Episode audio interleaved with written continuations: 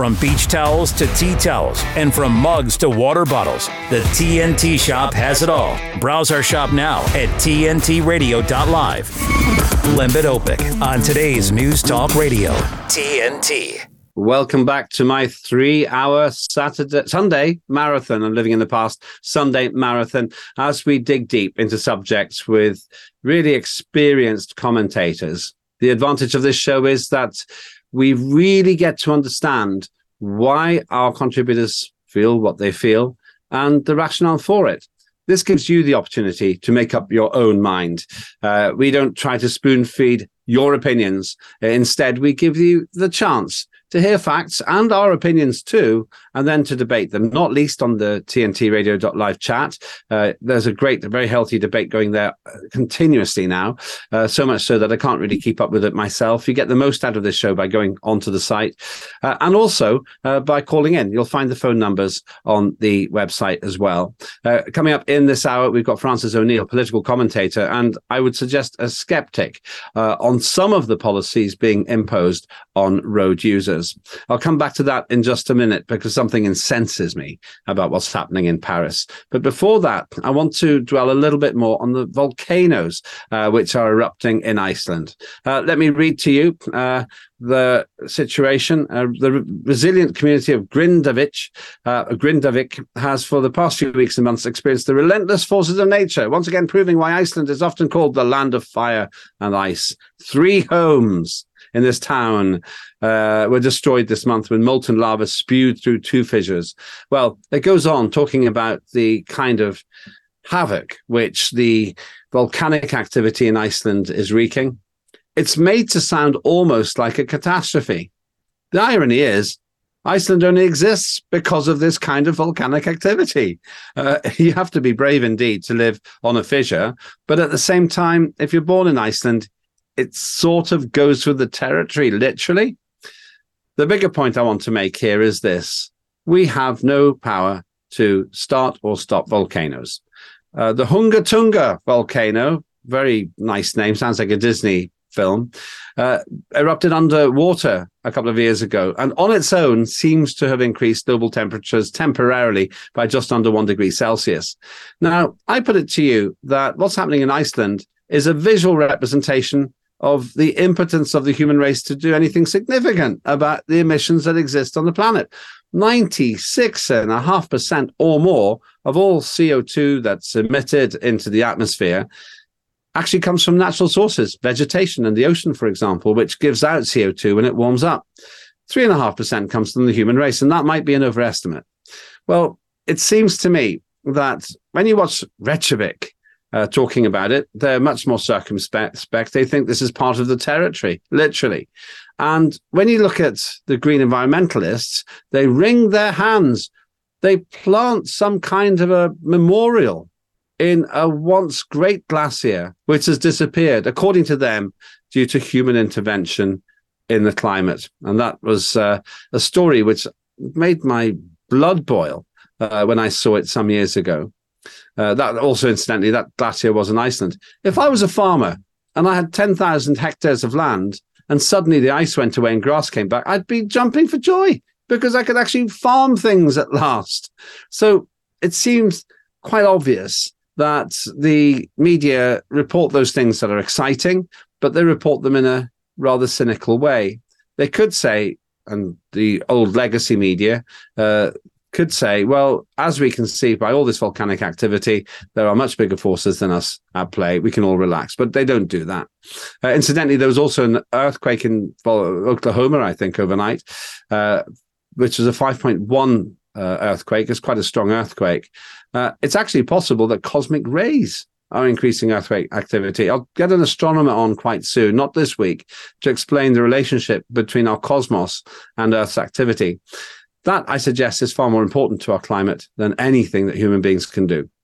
And so now I return to the bugbear of my day, and that is a referendum in Paris about whether SUVs, those big vehicles with four wheels and four driven wheels and a big boot, whether they should be charged 18 euros per hour for parking in central Paris. That's the suggestion. And electric vehicles and hybrids are not uh, immune as well. They will also be charged, but that's if they're a little bit heavier. Why? Because apparently they're dangerous and apparently they're wrecking the environment. Well, you can guess from what I've just said and I don't think they are wrecking the environment. And I very much doubt that SUVs kill people. It's the drivers that kill people. There's no reason to think that an SUV driver is more likely to be irresponsible or more likely to cause catastrophic damage to a person uh, than a smaller vehicle.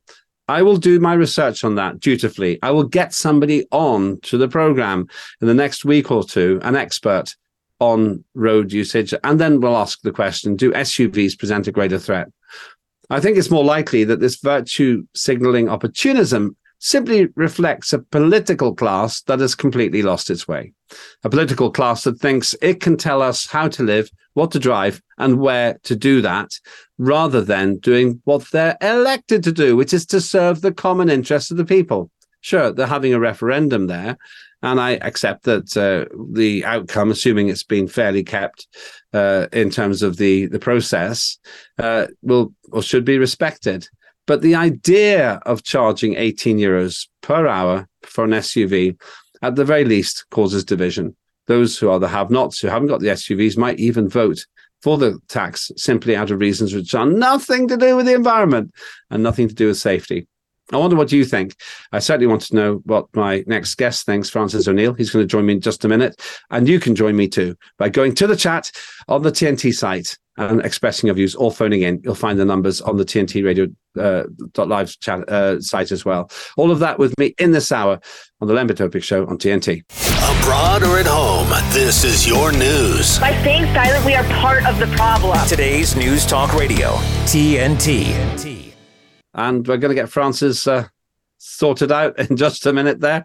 Uh, just to remind you again, if you want to get involved in the chat, uh, go to the tntradio.live uh, site. Uh, you can have your comments there. I'll just read two of them very briefly here, uh, just before we continue. Um, I think that, well, I'm going to summarize it actually because I, I, really want to get to Francis, but I'll read them out in a minute. Uh, there is a certain amount of skepticism about the way that we've been treated by governments. I think that's the best way to describe it. Uh, and a sense that the, by dumbing down the population, uh, we end up being more acquiescent and more agreeable to what is done to us. Uh, maybe I'm being a little bit uh, skeptical there, but I don't think so because Hidden in Plain Sight says volcanic eruptions, wow, maybe that's the excuse that's needed to shut down the nerve and close up everything they can. Are we going to stand for the fascist agenda and commutate down? Nine. I totally agree with you there. And uh, there are so many other points here. Um, uh, seems not very keen to go going to Paris or France because it's full of French. Okay. Uh, Lisa says, wrecking the environment. So are all those illegals. Paris is a dump uh, because of that scum. There's certainly a skepticism about France's foreign policy there. Uh, perhaps there's a skepticism about their willingness and commitment to what's what, what might we say managing uh, their west coast, the one which is used to launch uh, boats to, to, to across the channel to the United Kingdom. But let's go to Francis O'Neill. Francis, greetings. Uh, how are you doing? Hello, Lembit. Thanks for having me on.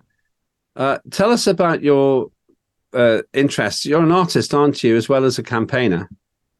Yeah, that's right. Um, I'm a self-employed artist, and uh, I sort of became aware that things weren't quite as they might seem from the mainstream media, um, probably about 2003. And so I was, uh, I've been very alive to some of the changes in our society over the past few years.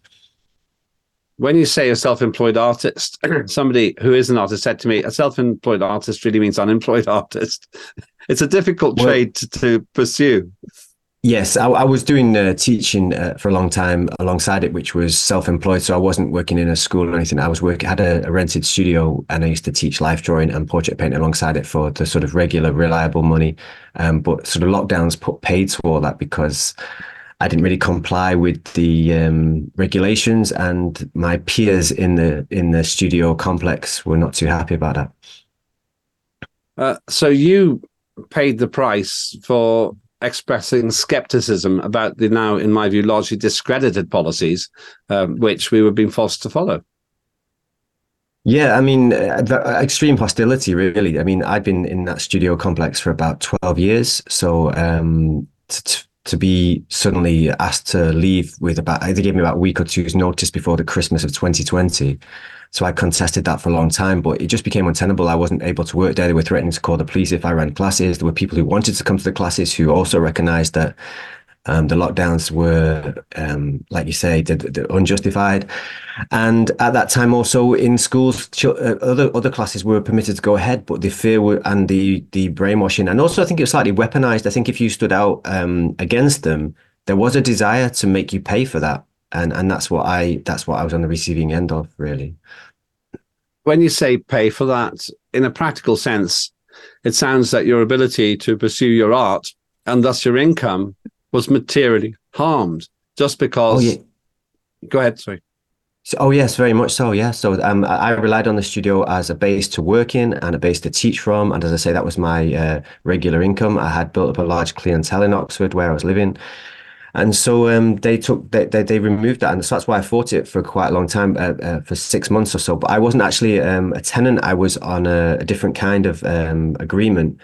So they could uh, close the uh, the license to occupy. It was called with three months notice with either party could do that. So in a way legally um, I, I wasn't able to stay. And so um, I left and um, and then I, I, left Oxford uh, due to that so it totally undermined my practice and my work and my and and the basis that I'd been building up for about 15 years in that area so yeah, so I've, I've come to London since then, and, and um, that's where you saw me uh, last week doing the uh, uh, yellow board activism. Yes, tell us about the yellow board activism. Well, it's it. The first I saw of it was in uh, New Zealand, and there was a video uh, that went around the world of uh, campaigners standing by the roadside on the same side of the street, and the video was filmed from inside a car, and you saw a series of messages, which at the time were related to the uh, lockdown and the vaccinations, and uh, it just had unfolding messages every twenty yards or so down the road. And this uh, method of campaigning sort of spread, especially in the UK and in England. And um, I think it's because it's kind of uh, uh, it's a less confrontational uh, method of getting across the opinion and and and circumventing the censorship of of, of mainstream media so that people don't have to argue their points they can just present them to passing traffic. And so it's a little bit less i mean you still do sometimes get hostility uh, this way but um, it's it's just a it's a slightly more passive less confrontational way of doing it. And also if people agree with you they're free to beep their horns also which is a little bit safer to do. And then that can spread awareness of how many people are in, in agreement with the messages on the yellow boards which may wake some people up who think that um, the message that they see are crazy. It may may wake those members of the public up to realizing that there are more people who are questioning than they might have previously believed. I want to, in the next section, in a few minutes, talk to you about what you were doing in Trafalgar Square and why, and also talk to you about what's happening in Paris. But for now, the question I've got for you is this do you think you'd be politically active if you hadn't been ostracized, if you'd been hadn't been cast out by your commercial community for daring to question the orthodoxy when it came to COVID? Well, I am not particularly politically um, active in the sense of the left and right paradigm, um, but I am interested in personal liberty and and the freedoms to express yourself and and and and the freedom of academia and the freedom of journalism. And my uh, inroads into this kind of activism was through an awareness of uh, the, what I consider to be the truth of the 9/11 story, which I, of which I think we were given a false narrative. So that's how I came to be suspicious and wary of government narratives. So that when when it, this uh, when the lockdowns began in March 2020, I was already alive to the fact that that governments do not always operate in the best interest of their people, and that the, the media does not always uh, present the truth, and it often operates as a lapdog or a mouthpiece for government agendas. So that is why I'm active because I see a lot of what is happening as part of a wider agenda to restrict and um, and and curtail the movements and freedoms of the people to the extent where we we eventually it, it sounds extreme and highfalutin, but like eventually we become a kind of a slave class, and and so it is in order to prevent that occurring that I, I feel impelled to take to the streets and, and do what I can to help when I can.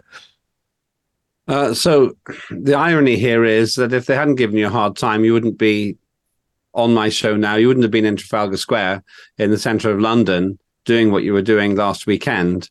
You'd have tried to just get on with it. But you have been hmm. activated by the very rejection that was well, being used to try and suppress you. Well, actually, I, I, I was activated by the lockdown itself. So um, it was interesting because when I when the lockdowns began, I wrote to everybody with my concerns who was on my mailing list for my classes. I wrote to my fellow studio members who the ones who eventually forced me out, and and warned them of what I thought was coming. So it was prior to any difficulties that I took my stance. But in doing so, I think that provoked them to think that I was beyond reason so that I had to be removed. They were also aware, I think, that I was doing activism in the town centre from like April 2020. So I, I, I didn't, I didn't become active because of something that happened to me. I was active because of what I could foresee happening, and which, which has happened to a large extent. We've seen the damages that those um, supposedly medical measures have uh, created, and and that was what I was worried about. I wasn't worried for myself so much, although I, obviously um, I am a yeah. There's a degree of personal interest. Obviously, if if society um, goes the way that we, it is going and, and continues on this trajectory and and uh, we all we're all going to suffer in some way but it wasn't being evicted that prompted me to act it's no it was like it was more the the, the the greater concern like i didn't want my family to fall victim to some of the uh, I mean, I don't know how much to say sometimes on air because you know,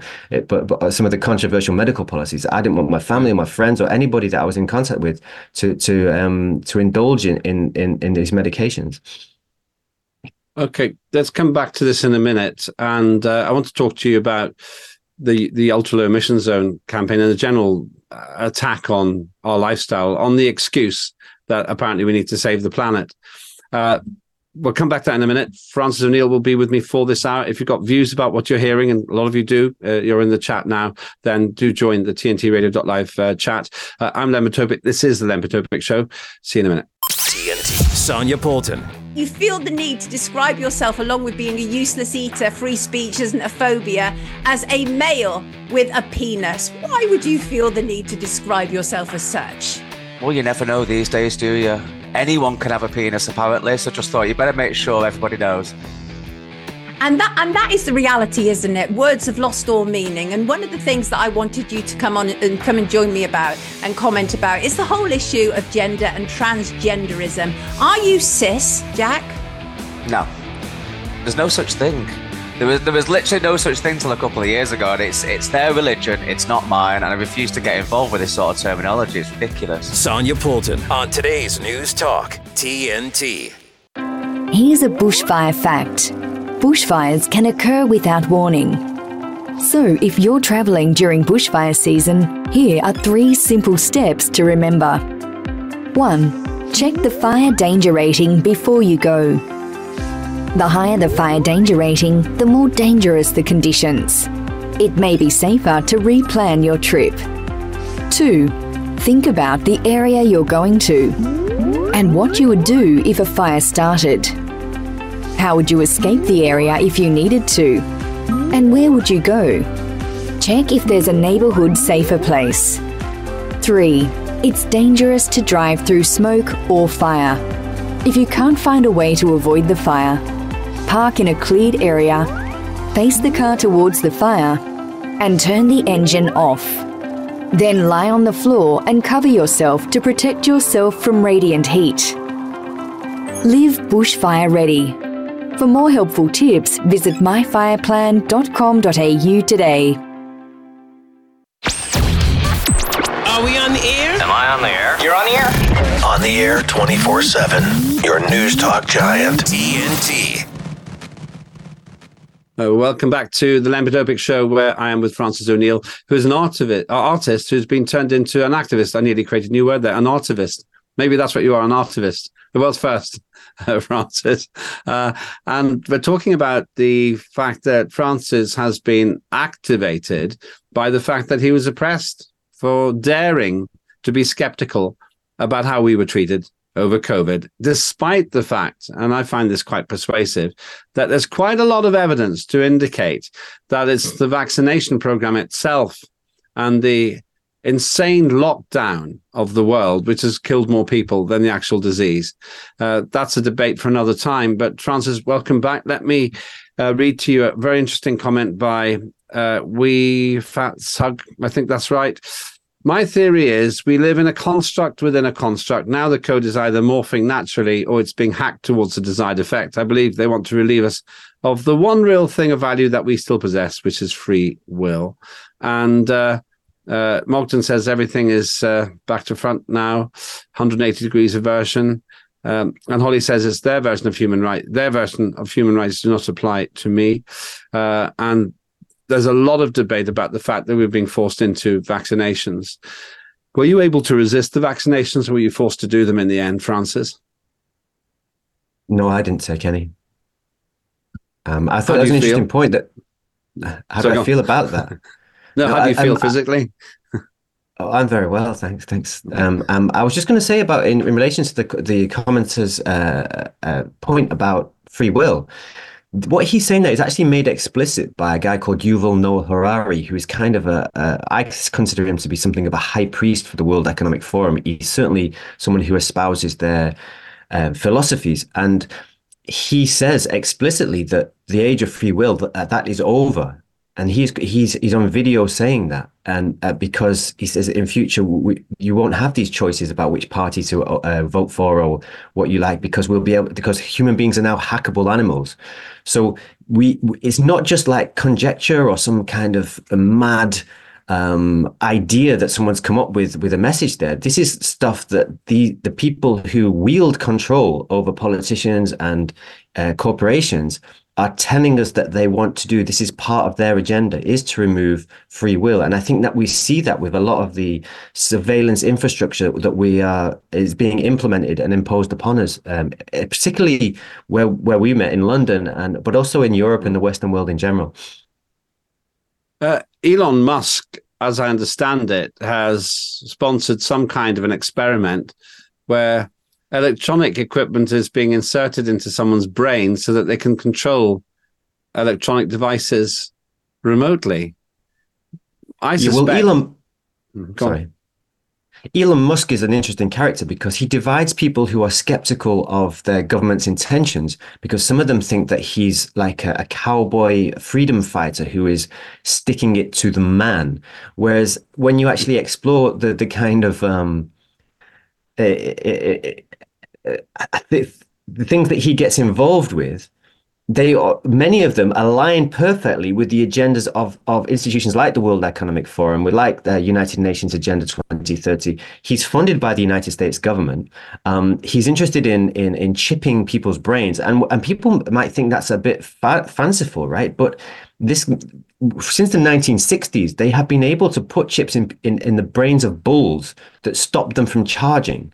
So if you had a man like a matador standing in front of him and the chip would stop the bull mid charge, that's since the 1960s. So we're talking about 60 years ago. And most people are not aware of the extent of this technology. So whether Musk is a pioneer or whether he's a sort of a, a media construct to um, uh, convey and popularize ideas that otherwise would not be popular um, amongst a sort of a techie uh, groupies that, or a techie audience, the these these things are potentially in the pipeline because they're documented from the past and we just don't know how advanced they are.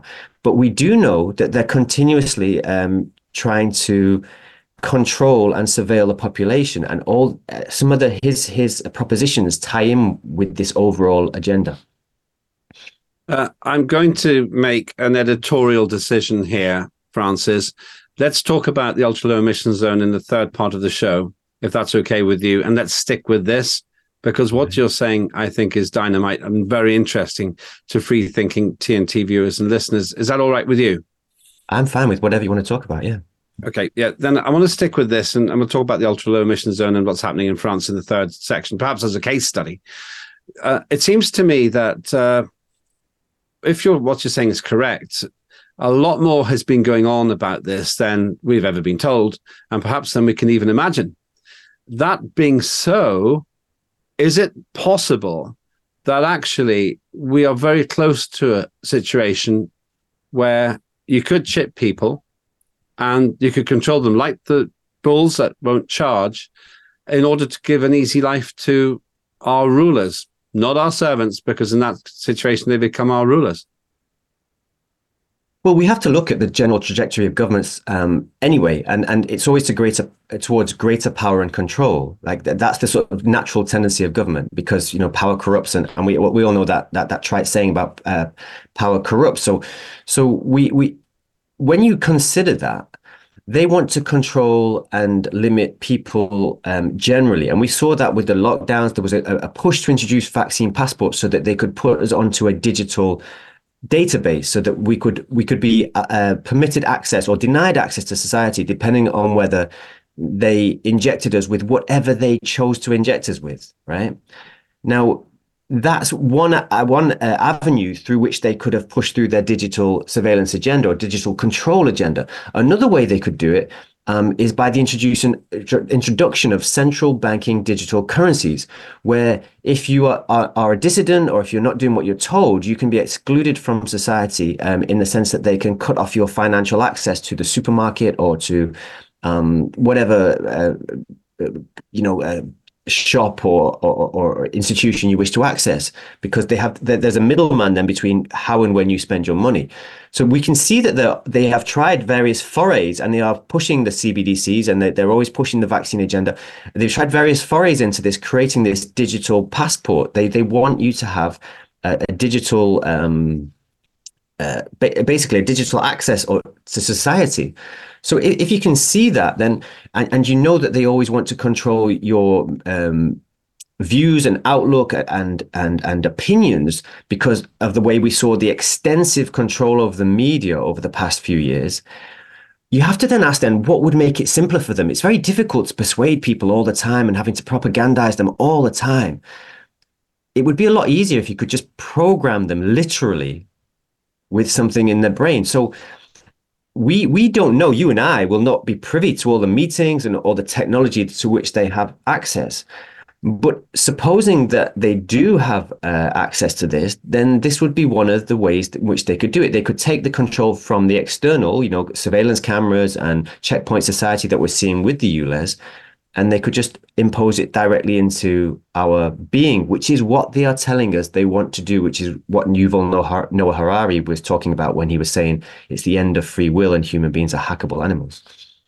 Uh, you're getting a lot of uh, responses here in the chat. Let me read some of these to you.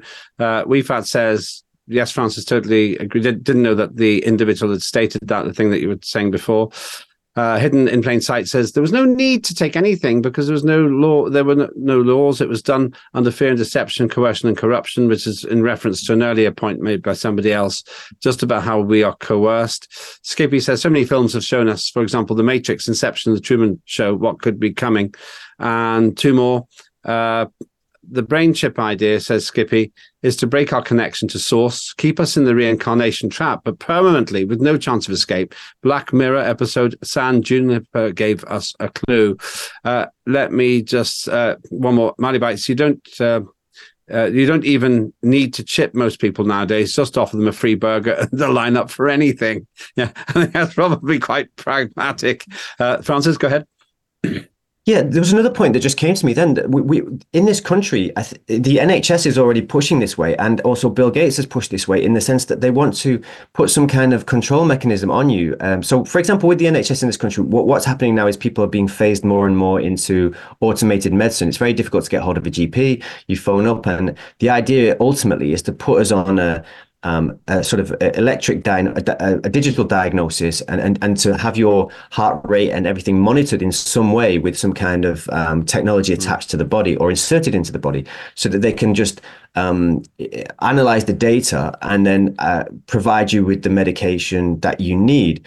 Now, related to that, Bill Gates has got a, um, a kind of a patent out um, a Microsoft patent as to, to how they would um, control the individual by farming their energy. So, for example, in in my concept of it, if my understanding of it, depending on how much you do, you would you would be rewarded for it. They could even farm you based on your energy or the amount of steps you take, or the amount of physical labor you do, they can monitor your output, your physical output. And it's a Microsoft patent which happens to have the the, the, the three three sixes in the the number of it, which has drawn people's attention, right? But um, but these this is, seems to be a trajectory that we're taking, certainly with medicine, and I think that's visible to people. If you want to explore that, you can find that there is there are plans to put us on this kind of digital medical pathway, so that almost eliminating the human interaction and uh, analyzing people's bodies and and responding to that without any human contact.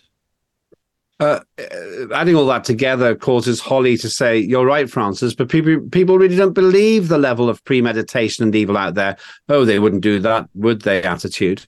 Uh, maybe that is one of the things that's happening because my my my assumption for years has been, Francis, that society works because most people are reasonable and trusting of the state and of each other, which means a small amount number of very cynical opportunists can more or less do what they want. Uh, would you would you think that there's an opportunity to to control us up to the uh, to to increase control until it's too late for us to stop it?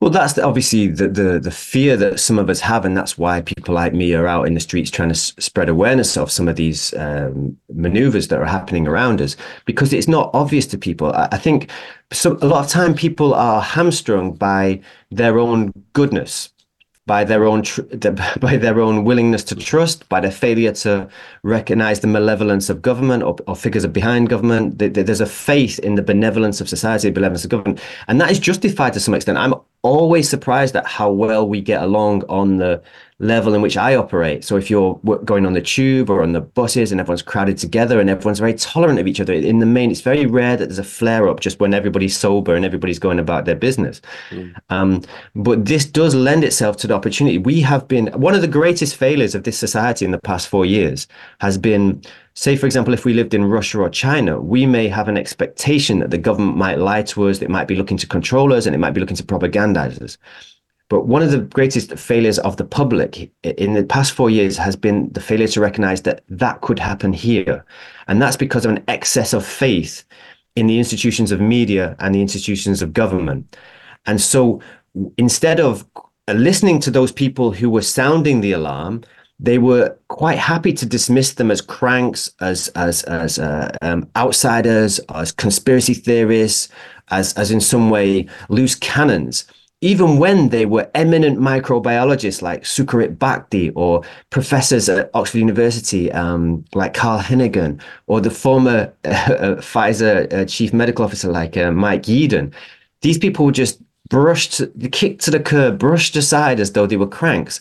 And I think that's because of the excess of faith in in in, in authority. And, and and yet that's clearly we all know ultimately that authority is is a false idol. And, and we have in this country a, a, justice system that's based on on juries because we know ultimately evidence is king and authority is not king because what do you do when two experts disagree and and been many experts disagreeing over the past four years and still do on all the subjects we might talk about whether it's climate whether it's about lockdowns or vaccines. And i think that's what people have to start to uh, do. It's rather take away this sort of childish dependence on a, a, paternalistic government and start to think for themselves and make decisions based on their own research and acumen which i think we most of us do have that kind of common sense where we can recognize that if something had no long-term safety or fertility data then um, it's possibly not the best for us. Uh, possibly not the best for us is the most euphemistic thing that you've said in the entire hours so far, Francis. Uh, I have to tell you that my editorial judgment has been applauded. Uh, I think there are many who are pleased, not pleased with what we're discussing, but pleased that we're discussing it uh, because this kind of thing doesn't get discussed in the mainstream media. And much of the time, those who discuss it are dismissed as cranks. Obviously, there's a vested interest in dismissing this kind of conversation because if we're right, it's actually a nightmare. I wonder if Francis, putting all this together, we're observing an extremely dangerous juncture in the history of our conscious species. And it's this one having the capacity to en- enhance our consciousness carries with it the danger of having the capacity to control it also, and perhaps to reprogram memory, for example. if that's the case, Francis, and I'm pretty sure that you are saying that, what I'm worried about is a question which is recurring again and again and again in the chat. How do we know it hasn't been done already in a matrix type fashion? Oh, well, see, that's a tricky question because we are only ever um, aware of our sensory what we gather as sensory input. So we could be like, there's an idea prevalent, obviously, that we're already in a matrix, but mm. I don't believe that to be the case. I can, I just like to make a little point that came to my mind when you asked that question there about our memories being reprogrammed. So if you are familiar with the social media platform Facebook, and maybe on others as well, what they do now is they provide what they call memories. Okay, so they say they, your memories will pop up and it'll show you a photograph from three years ago or something like this. So I had a message the other day and someone said, Oh, this came up in my memories. And I thought, no, it didn't. It came up on Facebook and it's kind of a reprogramming of language. It's like, and I could see suddenly from that, that message that I received, the way that language could be distorted so that you no longer actually have your own memories. You have memories that are provided for you by the Borg, by the computer. So um, now, I don't, I, I, I, don't think it's happened yet, which is why these um, programs are in the offing. You know, like the the uh, Neuralink program for uh, Elon Musk, and why Yuval Noah Harari is doing these things, and why they are trying so hard to um, create an environment in which people will accept uh, the, the state virtually owns your body. They, they're, not, they're not saying that explicitly, but like if you have a vaccine passport and it denies you access to society unless the state can do what it wants with your body, i.e., inject something into it, I think that was the the, the doorway into further programming, like uh, internal programming. So so I don't think it, we we've got there yet because there was enough resistance to that that idea at the time. Um, I don't feel in myself, but then it would be very difficult to be aware of it. What I think you're seeing with the Matrix films is actually that the brothers who made that are now part of the trans agenda. They they're no longer brothers; they're sisters. In well, they, they were still brothers, you know, but like in terms of they consider themselves to be women. Mm. Um, so so that always confused me but I, I, think the answer to that is that the, that film itself although it's celebrated often as a um, uh, an expose of what is happening, of, of where the world is intended to go. It's actually not um, a rebel rebel film. It's it's a it's a programming film in in, in that it's um, it's it's a kind of a gnostic worldview where this the view of the people in my in, in my conception of it, the view of the people who are doing this to us have this idea that they're and this is explicitly said by again people like Yuval Noah Harari that they're in competition with the Creator God, and he, he explicitly says this repeatedly that we can be better than the God of the Bible. We can be as gods. We can know everything. We can live forever. Uh, he, he makes these promises of the of the serpent in the Garden of Eden repeatedly, right? And and and also with the, with the um, with the net zero, it reverses the promises of, of our Christian tradition, which is Genesis, where it says like uh, a man is given dominion over the earth. Earth is, or environment is now being given dominion over man. You have to restrict yourself to the environment. So these guys like Yuval Noah Harari are are, are, um, are, are saying some of the things that um, and and and the, sorry, I've lost my thread there, but I was just saying about the Matrix film. It's is is espousing their worldview. It's saying this is this is a horrible this is a horrible malevolent place which you have to escape from. I don't believe it is. I think they want us to believe that, but I don't think that's the case. I think that's what they're trying to create it in their competition with creation. This is fascinating, and I need to take a break now. This is absolutely fascinating, and it's set the chat alight as well. I know we're going to need to come back to this on another occasion as well, Francis. Uh, I need to move on in a few minutes' time to talk about the ultra low emission zone. You're listening to Lembit Öpik the Lembit Öpik show here on TNT, uh, talking to Francis O'Neill. More from him in just a moment. See you in a minute. De-weaponizing weather with reality and perspective. I really don't understand how this trial between Michael Mann and Mark Steyn is continuing. And I don't know if Dr. Mann wanted to put his hockey stick on trial. There are so many holes in his argument. It is hard to believe. I don't even understand how people could have let that out without questioning it. And I've talked about this before. One of the biggest problems I have is he won't let anyone look at his data, at least no one that is skeptical of his data. And that should raise red flags. Now, I've talked about this many, many times. You can go and look at what the global temperature does. When it's warm in the eastern and central part of the United States and warm across Europe, usually the global temperature is elevated. Now, when it's cold in those areas, believe it or not, the global temperature is actually colder. The problem with his whole hockey stick and the recreation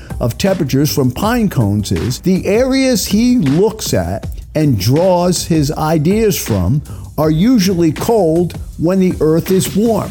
So he would not be able to detect that. He would not know that because he's not a meteorologist. If he was a meteorologist, would he know it? Of course he'd know it because we talk about this all the time. They're called teleconnections. So if I were in there talking about this, I'd be asking, where is your meteorology background and are you aware of this going on? But in any case, this whole hockey stick idea of temperature recreation looks to be more of a hokey stick to a lot of us out there. And the first red flag is you wouldn't let anyone look at your data. This is TNT climate and weather watchdog meteorologist Joe Bastardi asking you to enjoy the weather. It's the only weather you've got. The thing that drives me every day as a dad is him. Every day he's hungry for something. And there's this huge responsibility in making sure that he's a good person. I think the advice I would give is you don't need to know all the answers.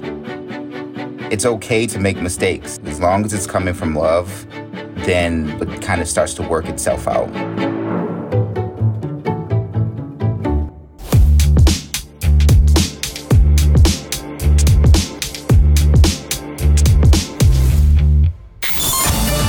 Lembit Öpik on today's News Talk Radio, TNT.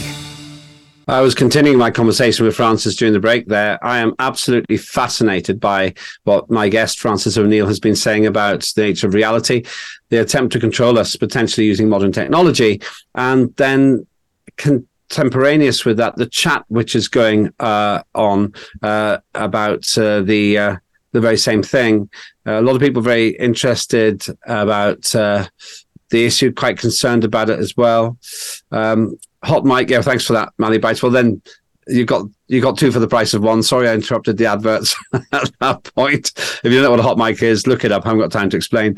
Uh, and a lot of talk about the extent to which we are being controlled and, and perhaps the dangers there as well. Francis, on another occasion, I'd be very interested to bring you back and perhaps we do a whole show uh, with you and uh, other contributors on the, the question of where technology can take us and where nanotechnology, which some of our contributors are saying was around or being discussed in the 1970s, could lead as well. We have tiny, almost unseeable microchips. But I want to talk about another control, and that's at a more macro level, and that's the control of how we travel, tied into 15 minute cities. You were in Trafalgar Square, standing in the street, demonstrating against the ultra low emission zone, which is the attempt to control how we drive on the basis of the emissions that we produce. What's your take on the Labour Mayor Sadiq Khan's attempts to tax us if we produce too much too many emissions? Well, there's there's so many ways into this. First of all, you have to take um, uh, uh, the the overarching view is is that is is the fundamental assumption correct? Is co- carbon dioxide is it a cause of climate change? Well, there's literally no evidence for that. I mean, there's been a, there's been uh, times in the in in history that where the carbon dioxide uh, content of the atmosphere has been much higher, and the temperatures have been lower. And also the the the wider view, because the, the climate change narrative is that over the past 150 years the temperature is rising because of carbon dioxide emissions, but they've picked a certain section of time in which temperatures seem to have increased. But if you take a broader view, then it's very much in keeping with a, a bigger um, pattern. And, and and it's it's absolute hubris for anybody to claim that they know what drives climate because it's such a massive and complex system. And you were mentioning the proportions of man's contribution to the carbon dioxide in the atmosphere as being 0.4%. But the actual carbon dioxide in the atmosphere is only 0.04% of the whole atmosphere. So when I work that out as being one sixty-two thousand five hundredth of the overall atmosphere is man's contribution. So it's minuscule. So the idea that this minuscule contribution from man, and let alone England, um, could be dictating this huge complex system seems to be to me to be absurd and also like uh, um, not possible to assert with any authority. So then the idea that if you change your car it's going to uh, lessen pollution is also absurd because all it does is it transfers the pollution to a different cobalt mine or lithium mine or neodymium. So to make the the new electric vehicles which again is our friend Elon Musk is invested in. So these these things are uh, they, they don't stack up. Now what what i see is that I see an, a, a, malevolent government or malevolent forces behind government that that tell you things like they want to save your granny, they want to save children with asthma, they want to save the environment, and what is actually happening is a surveillance infrastructure is being erected so that they are putting cameras on traffic lights which can then surveil which cars uh, enter a zone or, or leave a zone. Now, once that that principle is set you that you can surveil people entering on the highway, you can then apply it to different modes of transport. Now that seems again, oh, that's a little bit sinister, Francis. You're a bit suspicious, but but if this is not again coming from me, there's a, a report for the cent- by the Centre of London, commissioned by C40 Cities, which is an organization of 100 mayors worldwide, which is headed by Sadiq Khan. So, in, in effect, what's happened is Sadiq Khan has commissioned a report which tells him, as mayor of, in his other hat, as, as mayor of London, that he has to impose a, a also what is eventually going to be a pay per mile on other modalities of transport. So whether you're a pedestrian, whether you're using the bus, whether you're using the tube, which is the underground here um, in London, um, or whether you're driving different types of cars, then you will be charged depending on your environmental impact by their strictures. But what this is is is a social credit scheme and another digital passport just being introduced in a longer term way by another means. So that's the that's the broader outlook that I would bring to that um, that that the, the imposition of these restrictions. Uh, three things that I personally, opinions coming up here, folks. Uh, three things I totally agree with you on. Uh, it's impossible for carbon dioxide to be driving climate. It's a lag factor, not a driving factor. It has some effect, but uh, I don't believe in these these uh, vicious circle arguments and, and feedback loops. Uh, secondly, human beings' contribution to carbon dioxide is so small that whatever effect, whatever marginal effect CO2 has on the atmosphere, uh, our uh, in, our input is unmeasurable. And the third thing is that Sadiq Khan, in my view, is a complete hypocrite. Uh, I watched this sick-making apology that he gave during the week for the death of this uh, girl who was chronically ill, really, really ill anyway, uh, with uh, respiratory problems. And the reason it was sick-making was because he was doing it to blame his predecessors. Oh, I'm sorry. I apologize for, for her death. What he was really saying is, I, the great Sadiq Khan, am putting it right. I don't hear him apologizing for the massive upsurge in fatal stabbings in London, which is killing real people in a measurable way. And it seems, as far as I'm concerned, that Sadiq Khan is very happy to virtue signal with his uh, scientifically illiterate nonsense, uh, while also punishing the people who can least afford to upgrade their cars. Uh, something's gone horribly wrong with the Labour Party that they countenance this kind of uh, double standards where you can ha- pollute as much as you want if you're rich. You can drive a 12 cylinder Lamborghini into town and just pay for it, whereas the person with a 20 year old Ford Cortina can't afford it anymore. Well, I think you, you, the hypocrisy is astounding in many levels. And one of the hypocrisies that I would like to draw attention to is the social hypocrisy at the moment, where we have excess deaths among working age people that are in excess of 10%, unprecedented levels.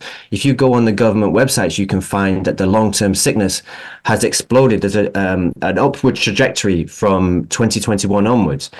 Uh, and the personal independence payment um, has massive have massively increased to people unable to work over since 2021 and nobody seems to give a monkeys about this whether it's in the media whether it's in the government at local or state levels. And yet then they will come to you and tell you they want to stop children getting asthma or They want to save uh, 4,000 people in their figures, which which Sadiq Khan put out. He said the 4,000 people have died because of pollution. Uh, and yet the figures since t- when you actually analyze the figures since 2020 for the past for 20 years in this century, um, there has only ever been one death where pollution was even mentioned as a consideration on the death certificate in London. So you can, we are quite within our rights to question what we're being told by Sadiq Khan in that context. The uh, the death that you mentioned, I, I contest the result of that. I, I, just don't believe it's true that uh, pollution was the cause. I think an underlying chronic health complaint was the cause, and it was probably exacerbated, made worse by pollution in the same way that we haven't banned nuts because some people have a nut allergy. And so I think this one special case, tragic case, it has to be said, of a death is now being used to make a macro create an excuse for a macro policy, which is clearly doing more harm than good for the country as a whole, for the city as a whole.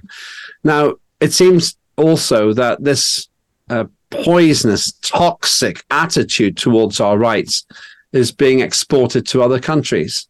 Uh, you mentioned, I think, the C40 group before, which is this pernicious group, which Labour Mayor Sadiq Khan's involved in. Uh, it seems to be infecting Paris. Uh, I've only seen today, you probably haven't seen the story, but apparently they're having a referendum uh, asking the Parisians whether or not people who drive the large SUVs, the big, big four wheel drive things, should be paying 18 euros an hour, not a day, an hour to park in central Paris. Now, what worries me about this is people might their excuse by the way is that it will improve safety and it'll reduce emissions. But my worry is that some people will simply vote yes to punish people they regard as richer than them. What's going on? Do you think this even makes sense well, absolutely does not make sense. And I think you you hit upon a really interesting point there when you mentioned peanuts, because and and also the fact that this is being done as a health measure. So if it's been done as a health measure, whether it's for environment or whether it's for children with asthma, then once again we are uh, and and, we, and they haven't looked at the uh, effects on the wider society. Like you said, we don't stop eating peanuts for one person. They haven't. Once again, it's a health measure being rolled out without informed consent because they haven't done the cost benefit analysis and presented that to the public. And so I think that's very important because you wouldn't even, again, looking at the whole of the past four years, you wouldn't even give peanuts to everybody in the country without expecting some people to be damaged by it. Um, so the logic of it is, is, is clearly does not stand up. And then when you apply it, when the C40 cities, uh, to answer your question more directly, is that is is deliberately produced so that it looks like these measures are being um, implemented from a local level by the mayor and not by the government. And and and so then you can say well you know it, it doesn't look like such an over worldwide takeover, worldwide surveillance grid being laid out because you can say, oh, Sadiq Khan's doing it. People may not have an awareness that the mayor of Quebec or somewhere like Montreal or, or of Paris is doing it, but the, the, the, mayors all over the world are doing it and, and they're in uh, cahoots in doing it. And it aligns with United Nations plans like Agenda 2030 and the World Economic Forum goals but you might see it uh, operating on a local level. So in London, a lot of the hostility is directed at Sadiq Khan because he's the guy, the figurehead for it. But it's it's part of a much wider agenda. So that's why we're seeing it in Paris. And the idea that again, as you said, that that if you can pay for it, you're no you're free to pollute as much as you wish. Mm-hmm. Makes no this sense is, whatsoever. If you're oh, sorry, go on. No, that's exactly exactly this point. Uh, if if emissions are killing people why are they letting the rich carry on? It's a license to kill. Sadiq Khan, why are you letting people kill uh, other people if you're rich enough to do it? I suggest, Sadiq Khan, it's because you don't believe it yourself. Either that, or you're simply saying, if you're rich, it doesn't matter the harm you do to other people. If you're poor, then stay out of my city and take your business somewhere else. That's what I think is happening.